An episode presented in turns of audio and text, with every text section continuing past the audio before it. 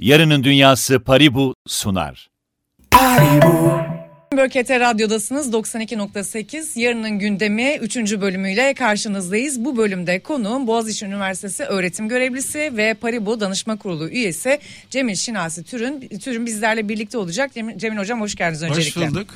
Şimdi herkese de hatırlatalım bir taraftan e, her yerden bize ulaşabilirsiniz. Bütün sosyal medya mecralarında şu an itibariyle yayındayız. Twitter'dan, YouTube'dan her yerden bize sorularınızı yönlendirebilirsiniz. Bugün çünkü kripto para birimlerinin evrenine aslında bir giriş yapacağız. Hatta içinde bulunduğumuz dönemdeki Rusya-Ukrayna savaşından kaynaklı olarak kriptoların vaktimiz yettiğince bu savaştaki yerini ve kullanılabilirliğini de konuşacağız. Ama hocam isterseniz öncelikle böyle soft bir giriş yapalım. İlk etapta e, biraz bazı temel kavramlardan bahsederek başlamak istiyorum. İsterseniz hani belki hayatında ilk defa duyanlar vardır. Blok zincir nedir kısmından başlayalım. Nedir, nasıl çalışır, ne işe yarar bunlardan bahsedelim biraz. İlk defa duyan varsa evet. Ee, Vardır tabii, vardır. blok zincir bir teknolojinin adı ve internet üzerinde çalışan bir teknolojinin adı. Bu teknolojinin ilk uygulaması da finansal bir uygulama. Bir kripto para dediğimiz e, bir şey var. Bitcoin ile meşhur olan.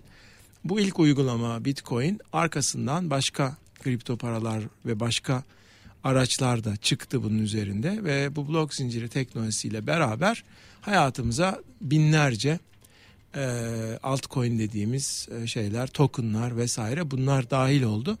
Bütün bunların üzerinde çalıştığı teknolojinin genel adı blockchain, İng- İngilizcesi, Türkçesiyle blok zincir.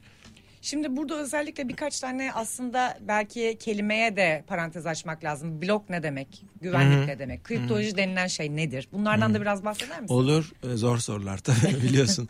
Şimdi kriptoloji esasında 1970 yani şu anda bizim kullandığımız bu teknolojilerin içerisinde kullandığımız kriptoloji ve kriptografi 1977'de icat edilmiş bir gelişmeye dayanıyor. Public key kriptografi İngilizcesi, Türkçesi işte kamusal anahtarlama e, çözümleri deniyor. Bu 1977 iki tane üniversite hocasının bulduğu yeni şeyle beraber, buluşla beraber artık bizim e, halk olarak kendi kendimizi koruyan şifre yapma kabiliyetimiz doğdu. Yani bizi devletlere karşı koruyan şifreleme yapmayı 77'den beri becerebiliyoruz halk olarak. Şimdi bu Bitcoin 77'de bulunmuş bu teknolojiyi kullanarak e, sadece mesajlaşmamızı sağlamıyor da bunun üzerine inşa edilmiş bir finansal sistem de kurarak bizi olası finansal krizlerden koruyacak bir e, halk parası diyelim. Kripto para diyeceğim ama aslında bir halk parası bu. Bitcoin diye bir şey ilk defa ortaya çıktı 2009 yılında. Bu 2009 yılında ortaya çıkan halkın parası olan. Niye halkın diye vurguluyorum? Çünkü bu sahibi biziz. Yani bir holding değil, bir kişi değil, bir kurum değil, bir şirket değil. Onu vurguluyorum. Yan, yani şöyle bir ek yapayım hocam size. Aslında halkın parası na belki başka bir alternatif üretmek lazım. Çünkü Çin'in para birimi olan renminbi'nin de Çince'deki karşılığı halkın parası aslında. Ha, evet ama işte burada şimdi gerçekten hani Bitcoin'in savunabileceğimiz en önemli özelliği Bütün halkların parası olmuş oluyor aslında. sahibinin merkezi bir sahibinin olmaması. Bankalarda olduğu gibi ya da para kullandığımız para sisteminin bir sahibi var yani bunu demek istiyoruz aslında. Ee, dolayısıyla şu anda mesela e, merkez bankaları dışında normal insanın para basma izni yok. Batı'da hele. Türkiye'de var yalnız o ayrı bir parantez açıyorum. Özel bir durumu var Türkiye'nin. Türkiye'de insanlar para basabiliyor. Vadeli çek denilen bir mekanizmayla ama biz dünyada özel bir durumdayız bu konuda. Ee, bizi saymazsak dünyanın diğer ülkelerinde bankalar dışında para vatandaş üretemiyor. İstisnası Bitcoin ve benzeri işte bu tokenlar, coinler. Peki hocam biraz da madencilikten bahsedelim mi? Tabii. Mesela akıllı kontratlar nedir? Ne iş yapar? Ne işe yararlar? Ma- Madencilikten önce bahsedelim. Hemen arkasından akıllı kontrata geçeyim. Madencilik denilen şey bu, bu işte e, Bitcoin gibi, Ethereum gibi kripto paraların kaydının tutulması işlemi var. Bunu dünyaya yayılmış milyonlarca makine yapıyor. Bu kaydı tutan e, insanlara madenci deniyor. Bunlara da bu kayıtları tutma karşılığında bir çeşit komisyon ödüyoruz. O ödediğimiz komisyonla onların geliri oluyor. Şimdi bunlara madenci deniyor. Akıllı kontrata gelirsek coin diye bir şey var, token diye bir şey var. İkisi aynı şey değil. İkisini insanlar belki aynı zannedebilir. Ayıralım. Coin kendi blok zinciri üzerinde çalışan Bitcoin gibi, Ether gibi kendi bir, bir blockchain olan e, finansal varlıklara deniyor. Bir de tokenlar var. Tokenlar ise başkasının blockchain'inde çalışanlara deniyor. Mesela Ethereum'un üzerinde çalışan e, varlıklara, programlara token diyoruz. Bu işte varlıkları programlamamızı sağlayan yazılımlara da akıllı kontrat diyoruz. Dolayısıyla akıllı kontrat aslında bir yazılım programı. Hani internet sayfası gibi bir yazılım programı ve bu blok zinciri denilen teknolojinin üzerinde çalışıyor bunlar. Hı hı. Ve bunlarla ne yapıyoruz? İşte arsa olsun, sanat eseri olsun veya token olsun veya başka bir varlığa denk. Mesela buğdaya bile denk varlık oluşturulabilir. Yani örnek olarak söylüyorum. Her şeye denk varlık oluşturulabilir ki oluşturuluyor da. E, o oluşturulan varlıkların programını oturup yazıyoruz ve bunları akıllı kontrat denilen bir teknolojiyle yazıyoruz. Şimdi burada aslında birkaç tane daha kavram var merak ettiğim. Ben iki tane ayrı kavramı bir arada sordum. Hem madenciliği sordum hem akıllı kontratları Olsun, sordum ama e, evet güzel bağladınız bu arada. Şimdi aslında e, süremiz kısa olduğu için hani belki hepsini yetiştiremem korkusu da var. O yüzden ikişer ikişer sorayım bir taraftan. E, şimdi e, bilmediğim iki tane kavramı da sorayım. İş ispatı, hisse ispatı. Bunlar hmm. mesela ne anlama geliyor? Şimdi iş ispatı şu demek. E, proof of work bunun İngilizcesi. Bitcoin'in kullandığı e, mutabakat sistemine deniyor. Mutabakat şu demek bir sürü makine aynı anda çalışıyor ve hepsi aynı şeyin kaydını tutuyor. Dünyada yapılmış Bitcoin transferlerinin kayıtlarını tutuyor bu hı hı. makineler. Hı hı. Şimdi bunlar böyle kalp atışı gibi 10 dakikada bir böyle bir duruyorlar ve birbirlerine senkron oluyorlar. Yani aynı kalp atışı gibi 10 dakikalık bir kalp atışı var yani Bitcoin için konuşuyorum. Ethereum'da da 13 saniyelik bir kalp atışı ritmi var. Ethereum da en büyük ikinci e, şey e, platform. Hı hı. Şimdi bu e, iş ispatı denilen şey aslında makinaları yani bu hesaplamayı yapan ve bu kayıtları tutan makinalar yani madenci dediğiniz insanların elindeki cihazlar çok fazla yoğun çalışıyorlar ve hesaplama yapıyorlar. Aslında havaya bir hesap yapıyorlar yani bunu hep merak ederler. Ne hesaplıyorlar? Boş havaya bir hesap yapıyorlar aslında. O işte hesap yapıyor ama diyor ki bak ben ispat ettim çalıştım. Sonucu bu. Hani sınava çalışmış çocuk gibi düşünün. Gidiyor akşam çalışıyor çalışıyor geliyor bak ispat ettim çalıştığımı diye bir ispat gösteriyor. O çalıştığın ispatı denilen şey o. Ama hoca bunlardan birine bitcoin veriyor 10 dakikada bir. yani herkes çalışan herkes karşılığını hemen almıyor. İş ispatı bu demek. Ama şimdi bu çok enerji harcayan bir yapı olduğu için e, bundan geçiliyor, vazgeçiliyor ve yeni sistemler böyle çalışmıyor. Dolayısıyla hani bir kere dinleyicilerimiz şunu bilsin. Hani yeni çıkan blok zincir sistemleri mesela Avalanche Türklerin çok popüler e, gördüğü ve kullan yani satın şey yaptığı, yatırım yaptığı bir platform. Başında Türk Türk bir hoca var çünkü. Mesela o yapı, e, o blockchain iş ispatıyla çalışmıyor e, proof of stake denilen işte bir çeşit hissedarlık ispatıyla çalışıyor ya veya bir çeşit bilet almak gibi bu. Piyango bileti satın alırsınız ya iki bilet alırsanız iki şansınız vardır. Bu da öyle aynı. Burada enerji harcamıyoruz. Hesaplama havaya da olsa yapmıyoruz. Ama isabet ederse o zaman biz e, o andaki 13 saniyenin kazananı oluyoruz. Yani Şimdi... Çok aşırı teknik bir konuda yani kusura bakmayın bundan daha Nasıl daha az teknik anlatırım bilmiyorum. Yo süper çok sağ olun hocam. Şimdi başka bir soruyla devam edelim. Herkesin kafasındaki sorulardan biri de tabii ki bu işin güvenliği. Ee, blok zincir güvenli midir mesela? Blok zincir şu anda dünyada insanlığın bulduğu en güvenli sistem. Öyle söyleyeyim. Daha güvenli bir şey yok. Bu kadar net diyorsun. Çok net yani. Neden? e çünkü çok fazla bir kere bir de neyle makine... kıyaslayarak güven diyoruz? Ne isterseniz söyleyin bana. Yani işte savunma Bankacılık bakan. Sistemi. Bankacılık sisteminden aşırı fazla daha neden? Sağlam. Hangi açıdan? Çünkü bankacılık Oraya sistemi... rakip olarak konuşuluyor ya gelecekte ondan dolayı özellikle bankacılık geldi aklıma. Şimdi bankacılık sistemi dediğiniz şey güvenlik derken bir kere hani bir hırsızlık anlamında güvenlik meselesi var. Bir de sistemin çökmesi anlamında güvenlik. İki, iki çeşit şeyden bahsedilebilir. Yani ikisini de bahsedeyim. Hani sistemin 365 gün 24 saat kesintisiz çalışması da bir çeşit güvence veya güvenlik say- problemi sayılabilir. Varlığın korunması kısmı. Ee, Saklama kısmı yani. Varlığın ko- korunması tarafında aşırı güvenli. Ee, yani herhangi bir devletin bundan daha e, sağlam makinesi yok. Peki hocam mesela zaman zaman işte e, oradaki işte bir platform çökmüş işte bilmem kimin e, paraları çalınmış kripto, E, kripto o paraları. çalınan- Bunlar nasıl oluyor Bunlar mesela? çalınanlar o sistemin kendisinden çalınmıyor çoğunlukla. Yani o da olduğu yani olmadı değil. Ethereum'da oldu öyle bir şey mesela bir seferlik. E, çünkü bug oluyor. Bir e, yazılım e, bug'ı oluyor. Onu çözüyorlar sonra. Ama o çözülene kadar o tür şeyler çalınmalar oluyor tek tük ama bunlar sistemin kendisinden çalınma değil.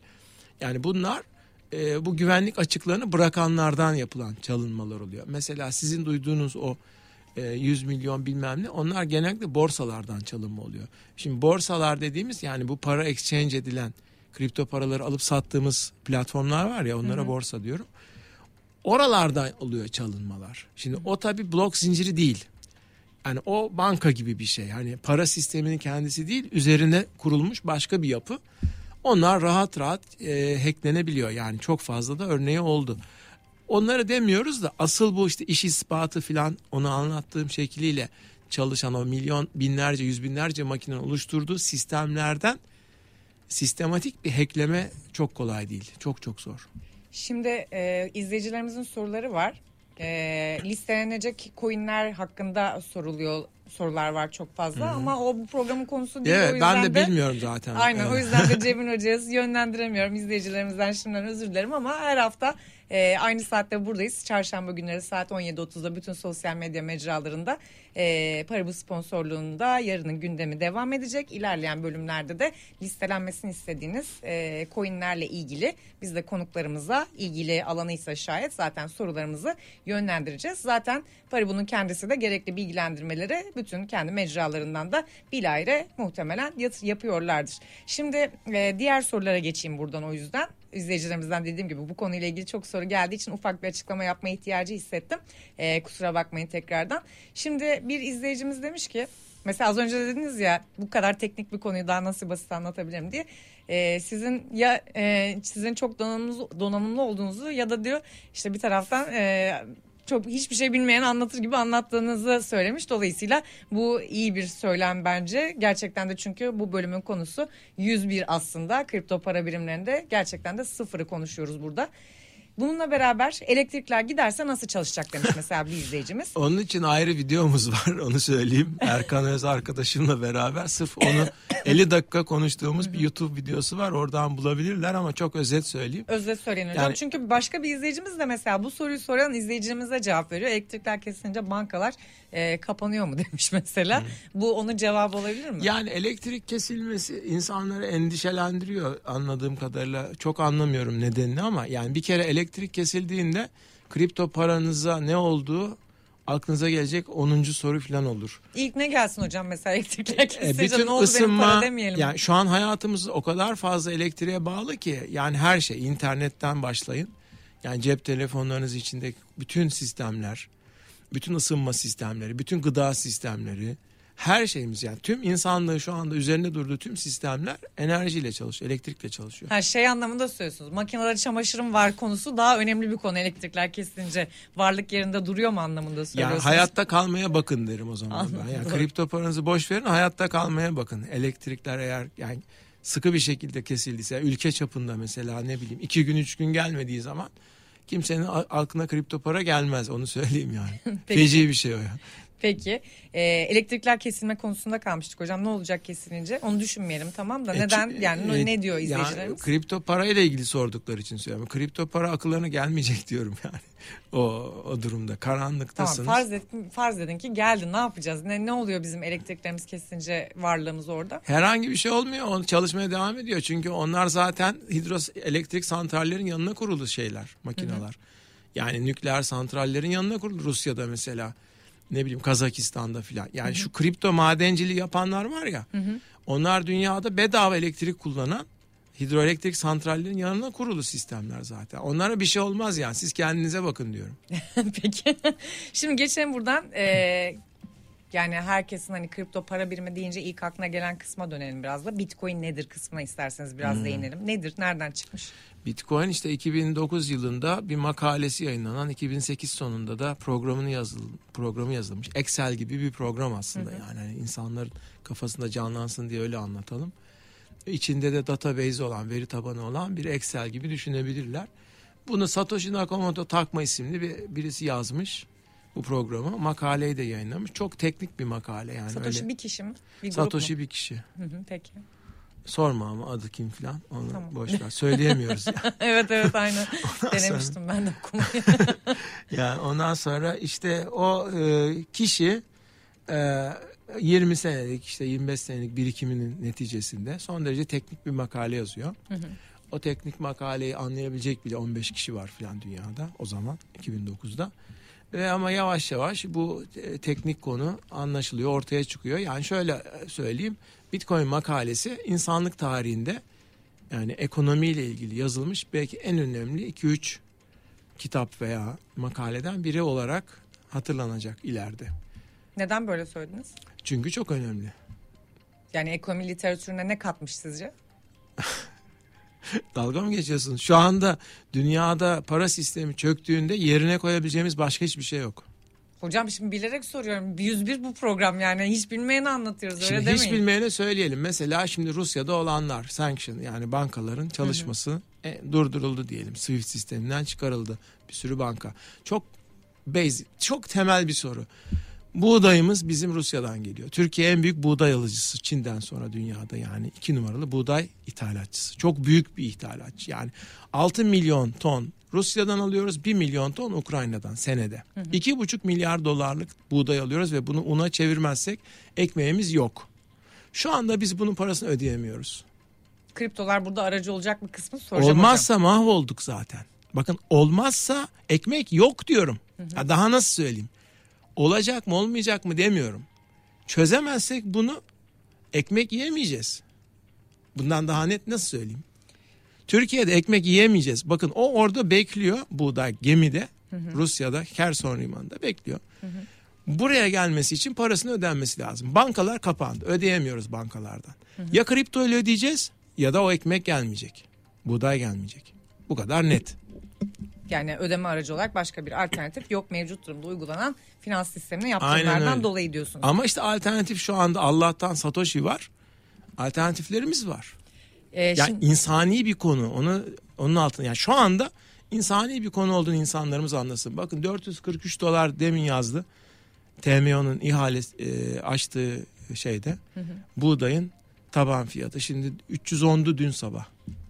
Yani bir günde 130 dolar değerlenmiş bir buğdaydan bahsediyoruz. 10 liraya alacak ekmeği insanımız şu anda haberi var mı? şimdi e, yine izleyicilerimizin sorusunu da söyleyeceğim. E, yine radyo dinleyicilerimiz için de, bir hatırlatma yapayım. 92.8 frekansında Bloomberg HT Radyo'dasınız. Bununla beraber biz bütün sosyal medya mecralarımızda da aynı zamanda eş zamanlı olarak yayındayız. YouTube'dan, Twitter'dan ve diğer bütün sosyal medya kanallarından bizleri takip edebilir. Hatta yayına katılabilirsiniz. Şu an itibariyle stüdyoda konuğumda Boğaziçi Üniversitesi öğretim görevlisi ve Paribo Danışma Kurulu üyesi Cemil Çinasi Türün'le konuşuyoruz. Şimdi izleyicilerimizin sorularına da kısa bir e, dönelim hemen.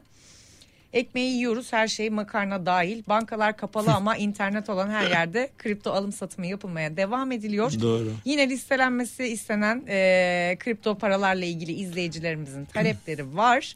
E, bunları toparlayabiliriz kısaca. Gene Rusya çok iyi bir örnek oldu demiştir hocam size.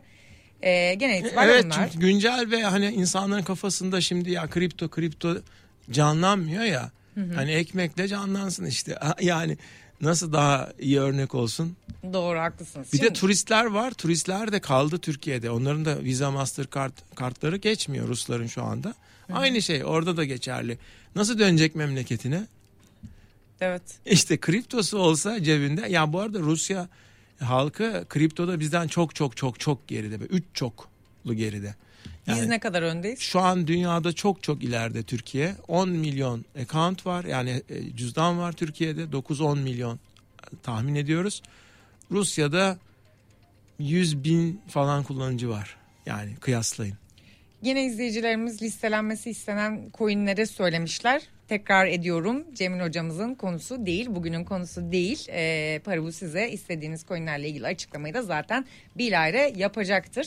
Ee, ısrarla aynı şeyi söylediğiniz için bir kez daha tekrar ediyorum. Şimdi. Ne e, yazık ki şu anda öyle bir derdimiz var evet. Aynen. Şimdi geçelim buradan başka bir konuya. Heh. Ee, burada şunu sormak istiyorum hocam. Şimdi Bitcoin'i konuştuk ee, bir taraftan. Bitcoin'i mesela e, ekonomi literatüründe de çok tartışıyorlar. Bu bir para mı? Bu bir emtia mı? Hmm, mesela güzel. paranın yani Bitcoin'in mesela fiyatı nereye Ne? gidecek diye yapılan çalışmalarda işte piyasa değerini bilmek lazım. Neyle kıyaslamak gerekiyor diye. Hmm. Bu bir emtia mı? İşte stok değerleme yöntemi bir sürü bir sürü akademik çalışma var. Ne düşünüyorsunuz? Nedir O, Bitcoin? o çok güzel bir soru oldu çünkü esasında yani e, tam hayati konu bu e, Bitcoin ile ilgili. Çünkü bu daha öncesinde yani Bitcoin'den önceki dünyada parayla ilgili ya da finansal araçlarla ilgili dünya çok netti. Üç tane parçadan oluşuyordu. İşte e, bir tanesi para benzeri şeyler e, yani currency ya da para birimi dediğimiz e, gündelik hayatta kullandığımız bakkalda geçen şey bir tanesiydi. Buna e, Merkez Bankası hazine bakıyor, BDDK bakıyor Türkiye'de. E, bir e, hisse senetleri e, menkul kıymetler var. Buna SPK bakıyor Türkiye'de. Dışarıda Amerika'da SEC bakıyor. Mesela Rusya'da öyle bir ayrı kurum yok. Orada da Merkez Bankası bakıyor filan. Üçüncü olarak da emtia dediğiniz işte yani meta e, özelliği de var. Şimdi işin ilginci bu bitcoin ve kripto paralar bunların üçü de olabiliyor. Hani nereden baktığına bağlı olarak Arzı üçü- kısıtlı diye emtia diye biliyoruz mesela. e, farklı sebepleri var. Yani emtia olarak adlandırılabildiğinin sebepleri farklı farklı. Arzından değil bir tek. E, ama o da bir etken doğrusu. E, yani dijital emtia derseniz mesela ki Rusya böyle tanımladı. Dijital emtia diye tanımladı. İşte Japonya başka türlü tanımladı filan. Türkiye bence o tanımlamalarda doğru yerlerde duruyor. Hani e, yani doğruyu yaptığımızı düşünüyorum. Ne olarak tanımlıyoruz? Ee, yani bunların işte her üçünden de olduğunu biliyoruz Hı hı. Ee, ve e, menkul kıymete daha yakın görüyor Türkiye. Yani Türkiye'de kanun hazırlığı yapılırken SPK'nın bu konuda e, son sözü söylemesi kararlaştırıldı e, bakanlık tarafından veyahut devletimiz tarafından. Doğru diyelim. organ bakıyor diyorsunuz. Bence yani. doğru organ bakıyor. Yani ba- bana da daha önce görüş sorsalar öyle derdim. Sormuşlarsa da öyle demişimdir. Ondan sonra e, fakat işte dediğim gibi bu üçü de olabildiği için ezberi bozuyor. Yani parayla ilgili, finansla ilgili insanın ezberini bozmasının sebebi ışığı nereden tutarsan farklı bir profil gösteriyor. Yani böyle hani vardır ya bir obje buradan ışığı verirsen kare gibi gözükür. Buradan ışığı ver- verirsen daire gibi gözükür. Bu da öyle bir şey. Neresinden baktığına bağlı olarak farklı görüntü veren bir yeni teknoloji bu. O yüzden devletlerin ezberini bozdu. Yani onun en net şeysi bu. Şimdi Bitcoin tarafındaki mesela insanların kafasında şey soruları var işte hacklenme olasılığı var. İşte çok enerji tüketmesi mesela dünyada eleştiri konusuna olmasına sebep olmuştu. Bu gibi sorunların mesela nasıl çözülmesini beklersiniz? Bunlar bir sorun mu yani bit- sizce? sorun yani Bitcoin için sorun. Ee, diğerleri geçiyor tamamen bundan. Çıkıyorlar yani. Sınırlı olması mesela hakeza yine sorabileceğim başka bir şey. E, sınırlı olması tabii konu. en önemli özelliği ve en pozitif özelliği. Yani onun şu anda bizim hayatımızda yer almasının ana sebebi sınırlı sayıda olması. Yani ve daha da önemlisi sınırlılığıyla ilgili herhangi bir soru işareti bırakmayacak şeffaflıkta bir e, yazılımın sonucunda biz Bitcoin kullanıyoruz. Bu yazılımı yazılımdan anlayan, bilgisayarcılıktan anlayan herkes açıp inceleyebiliyor. Bakın bu çok önemli bir şey. Şimdi bugün merkez bankaların yarın ne yapacağı belli değil. Şeffaf değil. Açıp inceleyemiyoruz. Niye bu kadar trilyon dolar bastı Fed bilmiyoruz. Kimseye açıklamak zorunda değilim diyor. Ama burada işte bu Bitcoin'de mesela yazılmış programda 21 milyon adet olacak. Efendim her gün şu kadar artacak. Günde 900 Bitcoin artacağını biliyoruz. Programlanmış çünkü içerisinde. Burada herhangi bir soru işareti yok. Şimdi insanlara gelecekle ilgili soru işareti bırakmayan bir sistem var bir tarafta. Öteki tarafta da belirsizliklerle dolu ve siyasi işte burada gördüğümüz gibi mesela bir anda dünya değiştiğinde ne karar alacağını bilmediğiniz bir takım e, bankaların elindeyiz. Merkez bankaları. Yani bu Swift'e karar verenler kim? Swift'in bir sahibi var dünyada. Bir sahibi var yani. Şimdi sahibi diyor ki ben kullandırtmıyorum diyor. Şimdi bunu insanlar düşünsün. Türkiye'nin de başına gelebilir. Bakın İran'ın başına geldi. İran'ı kullandırtmıyorlar. E, ne yapacak peki bu insanlar, bu ülkeler? Yani bizim başımıza geldiğini düşünelim.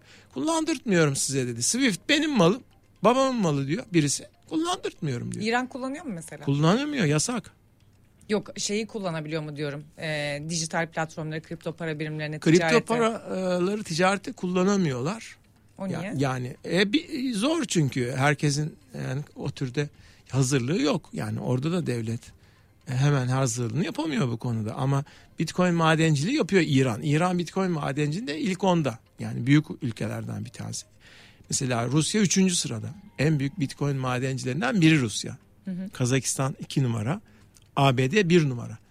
Bu ülkelerin ortak bir özelliği var mı? Bu ülkelerin ortak özelliği e, hepsinin kripto parayla ilgili iyi kötü bir farkındalığının olması. Peki mesela 21 milyondan bahsediyoruz. Bu arz bittikten sonra, Bitcoin'in madenciliği bittikten sonra ne olacak? Ya valla bu dediğiniz benim torunumun torunu zamanına denk geliyor. Şimdi hiç cevaplamama gerek yok. Şimdi 2140. düşün bu bizim derdimiz değil. ya benim torunumun torununda olacak bu. Şimdi sor Onlar cevaplamayayım değil mi? Boş ver. tamam o zaman başka bir soruya geçeyim. Şunu merak ediyorum. Mesela e, Bitcoin rezervli olan yani Bitcoin rezervli olan ülkeler hangisi? Gelecekte bir artış bekler misiniz burada? Bir de mesela farz edelim ki bu rezervli olan ülkelerde sayıda artış meydana geldi. Bu fiyatları etkiler mi? Ne getirir Çok beraberinde? etkiler tabii. Şimdi rezerv demek şu demek. Önce onu, onu hani anlamayan olabilir diye birazcık açarak söyleyeyim. Yani ülkelerin hazinelerinde e, işte çeşitli varlıkları tutarlar bu e, devletler. Ülkeler adına tutuyorlar bunu. E, işte dolar tutar ne bileyim altın tutar filan falan. Hani kıymet verdikleri her şeyi tutabilirler. E, El Salvador denilen ülke e, Bitcoin'de tutmaya başladı ve bunu resmi para olarak kabul etti. Daha da ileri giderek yani. Sadece tutmuyor. E, resmi para kabul etti. E, onun gibi bazı ülkeler içeride kullanıyor. Belki söylemiyorlar ama e, hazinelerinde tutuyor olabilirler. Mesela Venezuela, İran tutuyor olabilir filan gibi. Yani bunların hepsinden haberimiz yok. Ama şu ileride bu iş artar. Ee, zira bugün gördüğümüz gibi krizlerde yani bu son dönemde yaşadığımız Ukrayna-Rusya krizi bize gösterdi ki e, devletlerin artık akıllı olup e, para sistemine alternatifler geliştirmeleri lazım. Çünkü para sisteminin bir sahibi var. Ahmet Mehmet gibi bir sahibi var yani. Süleyman, Ahmet mi? Biri geliyor durun kullandırmıyorum benim babamın malı diyor. Bunu bugün idrak ediyor ülkeler. Rusya'da yeni idrak etti bu arada.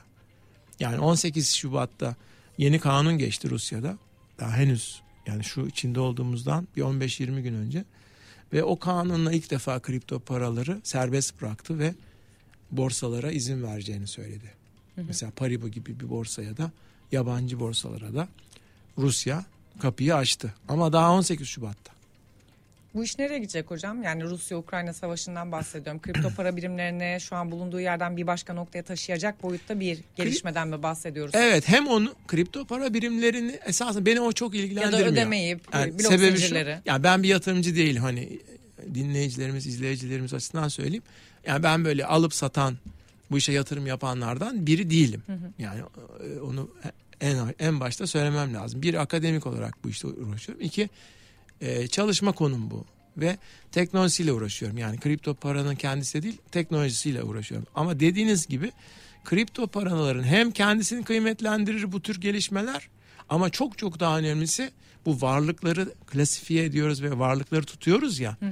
Bunları çok fazla ileri götürür. Yani onu yaşayacağız önümüzdeki 2-3 yıl. Bütün varlıkların kriptoda karşılığı olduğunu göreceksin. İşte bir örnek demin verdim buğday. Eğer buğdayın kriptoda varlığı olsa şu anda biz onu dolarla TL ile ödemeye çalışmayız. Doğrudan doğruya buğday token'la öderiz. Bir örnek yani. Hazırlığımız olsaydı şu anda yok o hazırlık. Yine hani bu başlangıç noktasında çok merak edilen hani 101 konusuna dair söylüyorum işte kripto paraları konuşuyoruz. Blok zinciri, bitcoin temel konu başlıklarını bu bölümde ele alıyoruz da insanların çok birbirine karıştırdığı bir konu olduğu için sormak istiyorum hocam. Dijital para birimiyle kripto para birimi kavram. Çok farklı şeyler. Evet bambaşka Çok- konular çok ama açıklar mısınız bize biraz? Di- Dijital dediğiniz zaman herhangi bir şekilde bu kamunun malı olduğunu işaret etmiyor. Yani bankalar, merkez bankaları da dijital para yapabilir. O bizim olduğunu Yani konuyu değiştirmiyor yani. O eski para sisteminin uzantısı olarak kabul edebilirsiniz. E, bir de tabii bankalarda duran para dijital formda duruyor. Yani cebimizde kağıt varsa diyelim bankada dijital formda duruyor. Onu karıştırmasınlar. Bankada dijital durmasıyla kripto para ikisi apayrı uzaylar yani. Biri internetin üzerinde yaşıyor bir tanesi bankanın veri tabanlarında yaşıyor. Cemil Hocam çok teşekkürler Ben katıldığınız teşekkür için. ederim. Biraz tabii zor konuları inşallah Çok düzgün gayet güzel ve basit anlattınız. Çok teşekkür ediyoruz katıldığınız için Ben tekrar. teşekkür ederim Gizem Hanım. Evet yarının gündemi 3. bölümü burada noktalıyoruz. Bu bölümde bir kez daha hatırlatmak gerekirse konuğumuz Boğaziçi Üniversitesi öğretim görevlisi ve Paribu Danışma Kurulu üyesi Cemil Çinase Türün bizlerle birlikteydi. Burada noktalıyoruz. Önümüzdeki hafta çarşamba günü aynı saatte buluşmak üzere. Hoşçakalın. Yarının Dünyası Paribu sundu. Paribu,